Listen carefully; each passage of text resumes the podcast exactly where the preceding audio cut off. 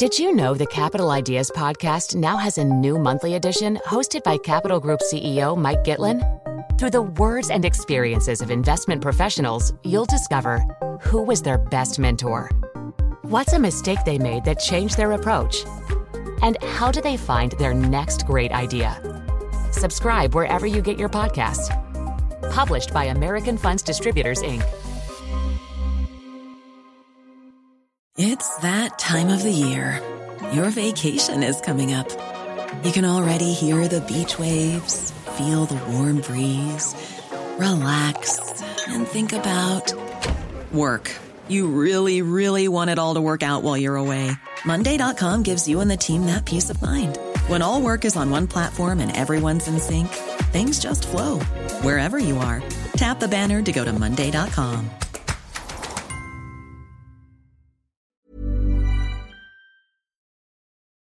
Hello, it's Claer here.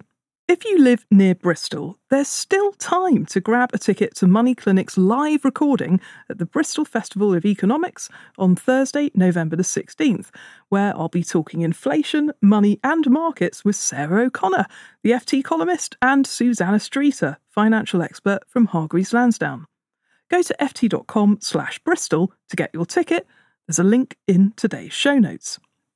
As for today's episode, we're rerunning a cracker from our back catalogue that first aired in July. The world of investments is unhelpfully full of three letter acronyms, and if you've been looking into investing in the past few years, you can't have missed one that comes up time and time again.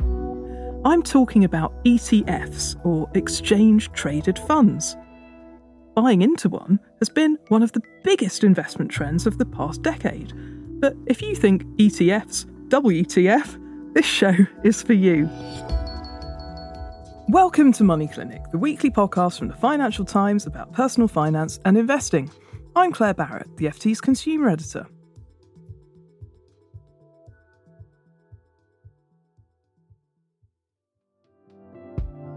In this episode, we're going to be demystifying ETFs.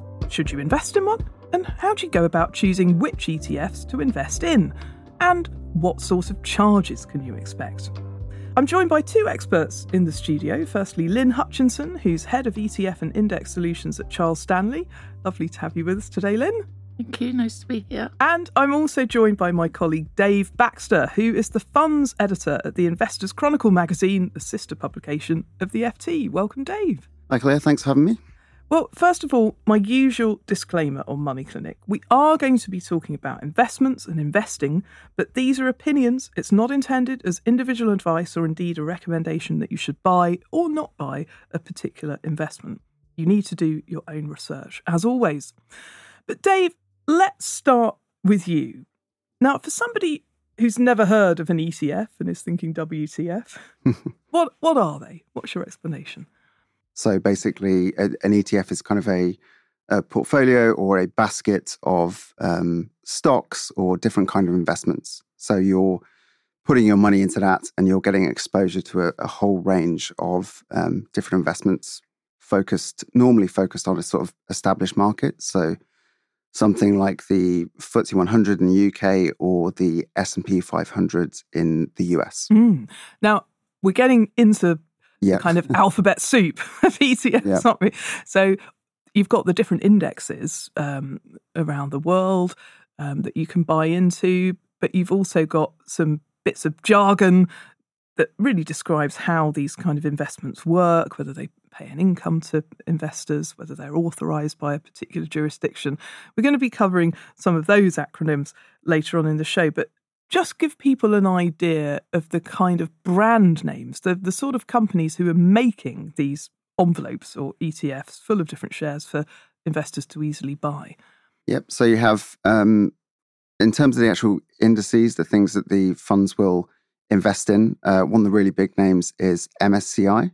Um, and they basically compose um, some of these big, uh, I suppose, lists of um, stocks to cover a given region. So, for example, they construct the MSCI World Index, which covers lots of kind of different global stocks. Um, another index um, composer is FTSE, as I mentioned. You have the FTSE 100, uh, the FTSE All Share, and then you also have um, S and P.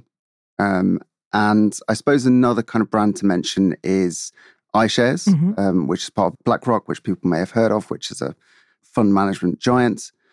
And it's worth looking for these kind of established names because there has been a kind of first mover advantage in the industry, and some of the more established names have kind of um, taken in lots of money. They have really big funds, and big funds are generally speaking better just because they can be cheaper to trade and it kind of reduces your overall cost of investing. Okay. Now, you've just written an article um, for the Investors Chronicle. People can read it for free online if they register using the, the link in the show notes today. And you have looked at the top 50 ETFs that you and a panel of experts, including Lynn, have picked that you think investors could use as the basis to form their own research about how they might build their own portfolio using ETFs as the building blocks. And Mm. again, I like that analogy, the building blocks. Tell us a bit more about that.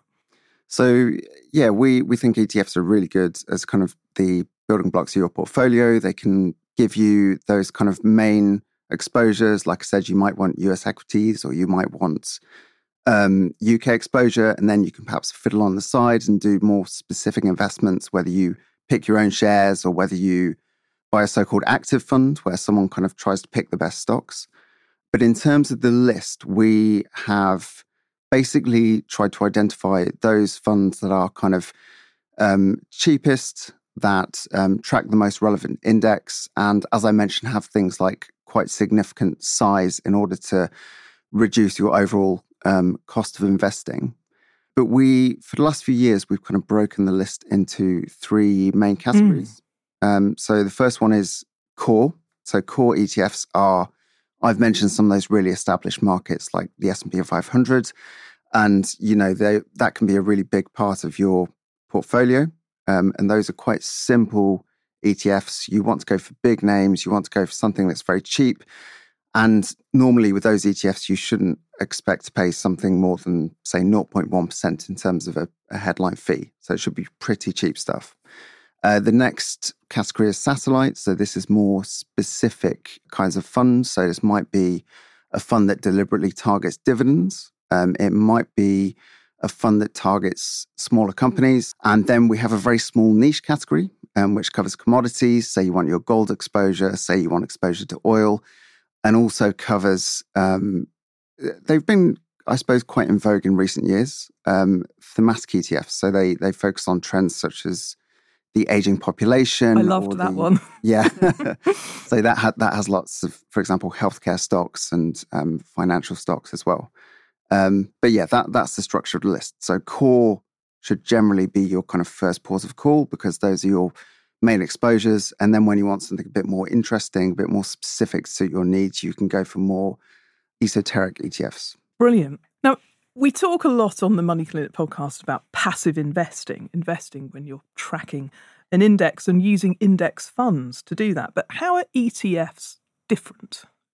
So it's basically a structural difference. Um, so ETFs have shares that are traded on the stock market, whereas um, what we call an index fund will have units, and you're ultimately giving a fund manager money and they're giving you a unit, but that's not traded on our stock markets. Um, but I would say, in terms of the practical difference for an investor, there are probably two things to consider. Mm. One is um, if you're going for an index fund and you want to buy and sell, that can sometimes take a few days. Um, there is a bit of a wait. Whereas with an ETF, because you're simply trading uh, on the stock market, that can be much quicker. So if you do want to quickly make a decision, if you think the S and P is going to, you know, rise by twenty percent because X development has happened, then maybe an ETF is quicker, but it can tempt you to trade more, which can uh, incur more costs. And the second important difference relates to charges. So, particularly if you look at the more established platforms, say something like Hargreaves Lansdown, uh, they will levy different platform charges um, depending on whether you're holding what they call funds, which in this case would be index funds, or if you're holding shares, which would be ETFs or investment trusts if you're thinking about um, active funds. Sure. So, So you just can- need to be really aware of what are the fees that your platform charges and for what. Yeah, yeah, you just have to pay a lot of attention to that, how platforms charge differently, and of course, how much they actually are charging. Okay, well, we'll be delving much deeper into the world of ETFs with Dave and Lynn shortly, but first, let's hear from Saranya. She got in touch with Money Clinic because she's keen to know more about investing in ETFs. She's 38, originally from India, but now lives in Vienna with her husband and young child.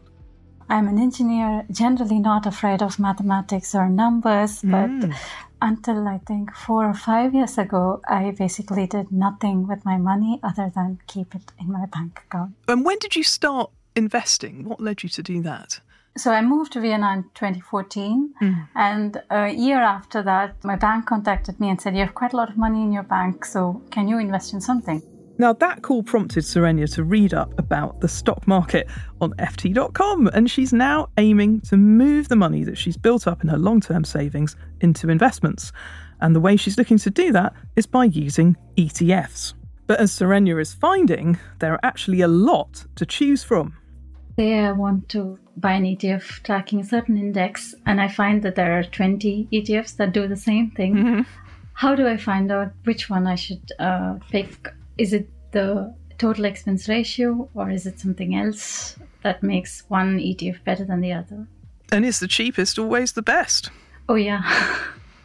I assumed it should be, but good to know. Well, Lynn, we'll be hearing your insider knowledge shortly, but firstly, Dave, let's stick with you. So, if listeners like Saranya have decided that ETFs are the way that they want to build up their portfolio, what kind of things do they need to consider before they start building it up? I mean, the platform that they're going to use seems an obvious place to start.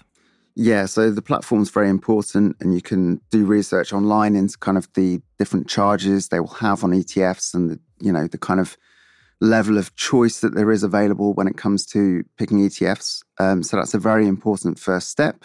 Um, then, when you've chosen a platform, you would need to set up your accounts. Um, and in the UK, for example, you could start a stocks and shares ISA, or you could have a so-called, you know, SIPP, self-invested personal pension, um, if that's more the kind of area you want to go into. Um, once you've kind of handled those practical elements, um, you perhaps need to think more about portfolio construction and you know what the industry calls asset allocation. So that's basically the exposure you have to different markets, different geographies, and to an extent to different what they call asset classes, which is things like stocks versus bonds versus commodities. Um, and yeah, as as I kind of as we discussed, you have core ETFs, they're probably your first port of call because you want to get those kind of exposures to those main markets um, from the US to Asia to the UK. And once you've done that, and that's the kind of bulk of your portfolio, you can then start thinking about more specific things that you want to do um, within your portfolio. But speaking of um, asset allocation, I think it is worth noting that when we talk about these big markets, there are some kind of skews, there are some mm. um, idiosyncrasies, as perhaps a polite way to put it. With the S&P 500, for example, that has done enormously well in the last decade. That has trounced all the other markets. But there are valid concerns about the fact that it's so reliant on the big tech stocks, you know, things like Apple, Amazon, Microsoft, and so on you know, if you look at, for example, an S&P 500 tracker, then the two biggest constituents recently were kind of Apple and Microsoft. And they made up something like 14, 15% of, of that fund. So you think you're buying into a yeah. diversified fund of 500 different US shares, but actually, two of them account for getting on for a fifth of the exposure. So if Apple's new uh, virtual reality headset bombs, then you know that could could have an outsized impact on on the performance of that ETF, despite the number of funds within the envelope. Yeah, so we we hail the kind of diversification benefits of ETFs, but you do have to recognize the fact that you know it's not always as diversified as you think. Um, an important point, a related point, is about the uh, kind of global ETFs you might buy. So the MSCI World Index sounds wonderfully international and global.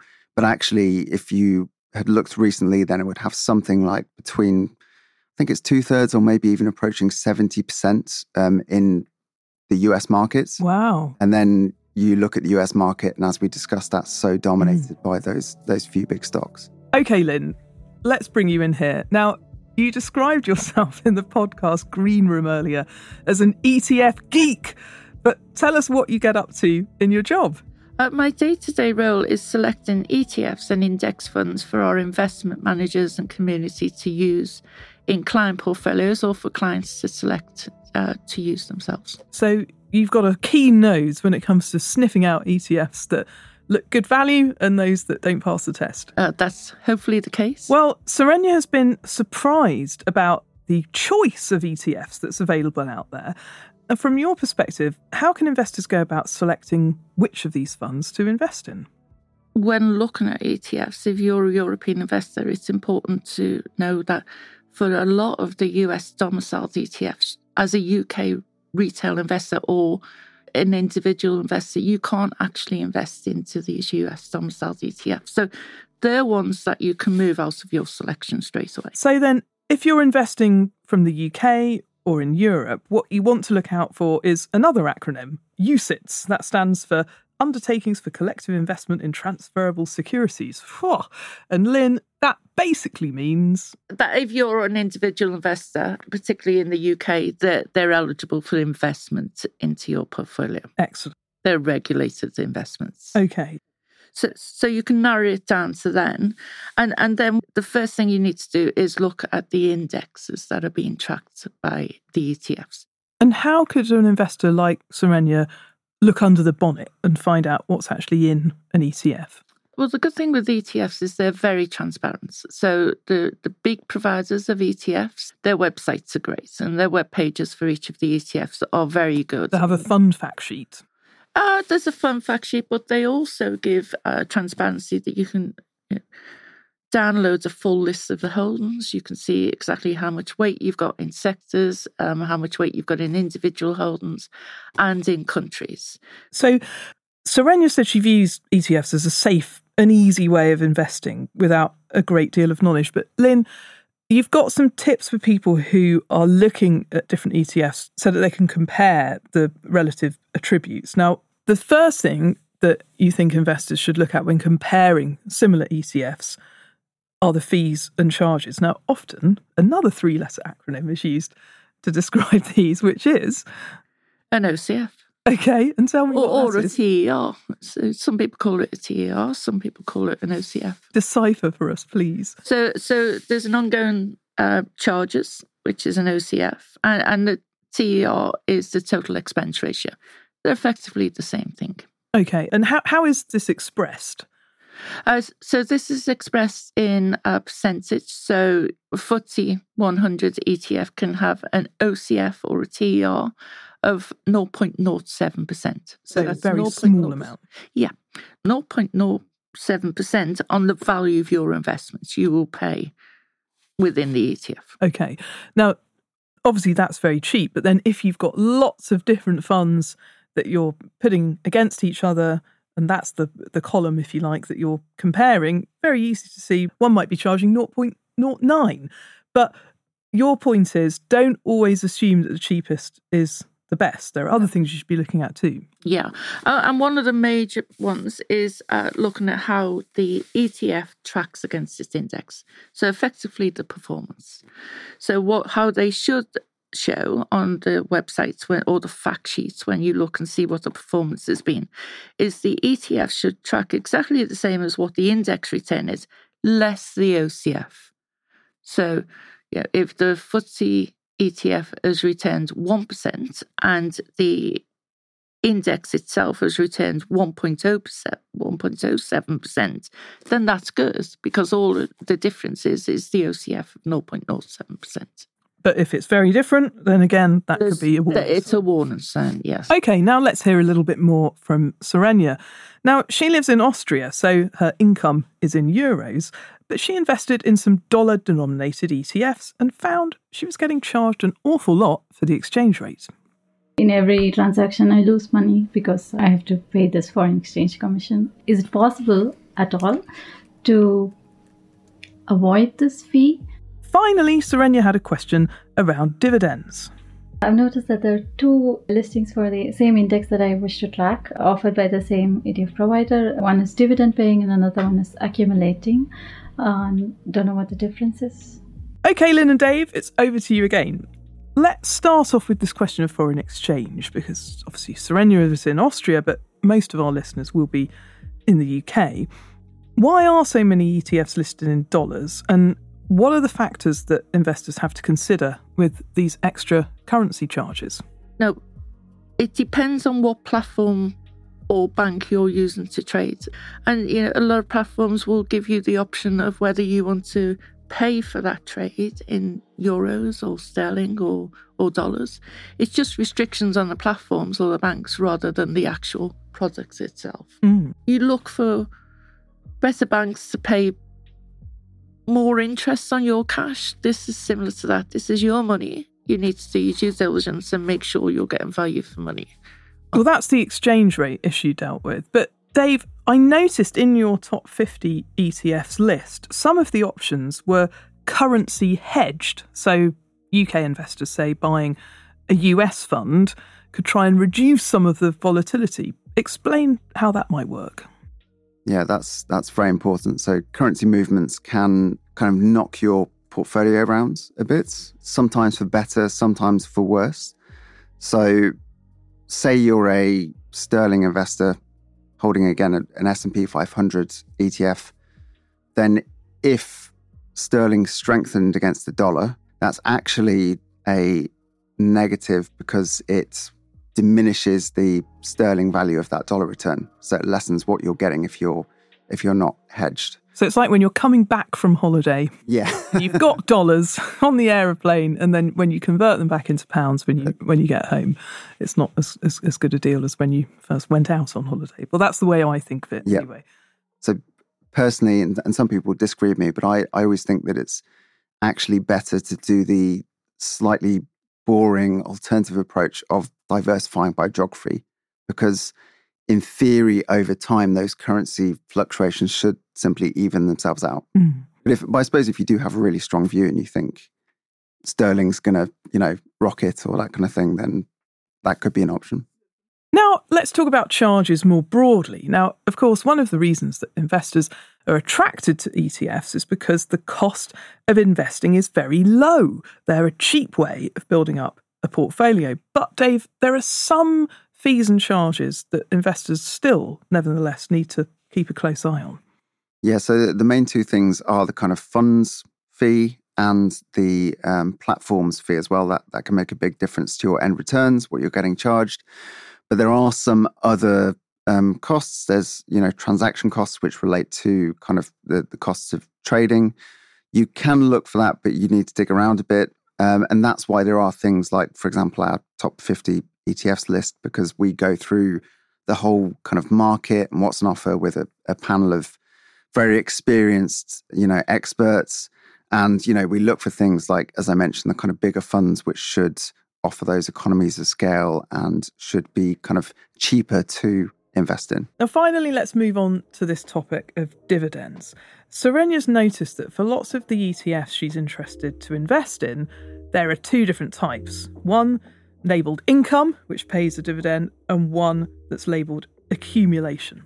INC and AC, to use the three letter acronyms that often flash up on fund websites. Now, Lynn, could you have a go explaining the difference between INC and AC, please? Yes, of course. So dividends, or as they're known, income share classes, pay the investor distribution yields, which has been received from the underlying equities or bonds on a regular basis. And these are usually paid out to investors on a quarterly or six monthly basis. Accumulation share classes reinvest the distribution rece- yields received from the underlying equities or bonds back into the ETF or the fund rather than paying out to the investors. Okay, so if you wanted to be taking an income from your investments, maybe in retirement, Use the income. you reduce the income, so you'd get money paid out to you every quarter or every six months. But if you're somebody who's investing for the long term, like Saranya is, then the accumulation would be better because those dividends are being reinvested into buying more stocks. So that should help your investment compound over time. Yeah, if you don't want, need the income, now, rather than getting drips and drabs, then it's probably best to use the accumulation share class. Fantastic. And finally, Lynn, have you got any other ETF tips for, for listeners that you'd like to leave us with? My main points would be to make sure as an investor to do your due diligence on the ETF or the product that you've chose, the index that it's tracking, but also the platforms as well. Make sure the platform's the right one for you, uh, that you're not being charged too much, and that it holds the investments that you're looking to invest in. And what about you, Dave? Well, we we do our list kind of every year, and perhaps that is generally a good um, point at which to review your portfolio. Look at it every twelve months. Um, look at the ETFs you're holding. Have you, you know, do you have much more in the US now because it's performed well? Is it as kind of balanced as you want? And you need to um, readjust. Exactly. Yeah. Do you need to sort of recalibrate things? Well, thank you so much there to Lynn Hutchinson from Charles Stanley and to David Baxter from the Investors Chronicle. And thanks for having me, Claer. Thank you for having me. That's it for Money Clinic with me, Claer Barrett, this week, and we hope you like what you've heard. If you did, spread the word and leave us a review. We're always looking to chat with people about their money issues for the show, so if you're interested in being part of a future episode and are looking for some expert advice, then email us. Our address, money at ft.com. You could also take a peek at our website, ft.com slash money, grab a copy of the FT Weekend newspaper, or follow me on Instagram. I'm at Claer B. Money Clinic was produced in London by Persis Love. Our sound engineer is Breen Turner, and our editor is Manuela Saragosa. You heard original tunes this week by Metaphor Music. And finally, our usual disclaimer the Money Clinic podcast is a general discussion around financial topics and does not constitute an investment recommendation or individual financial advice. For that, you'll need to find an independent financial advisor. That is the small print for now. See you back here next week. Goodbye.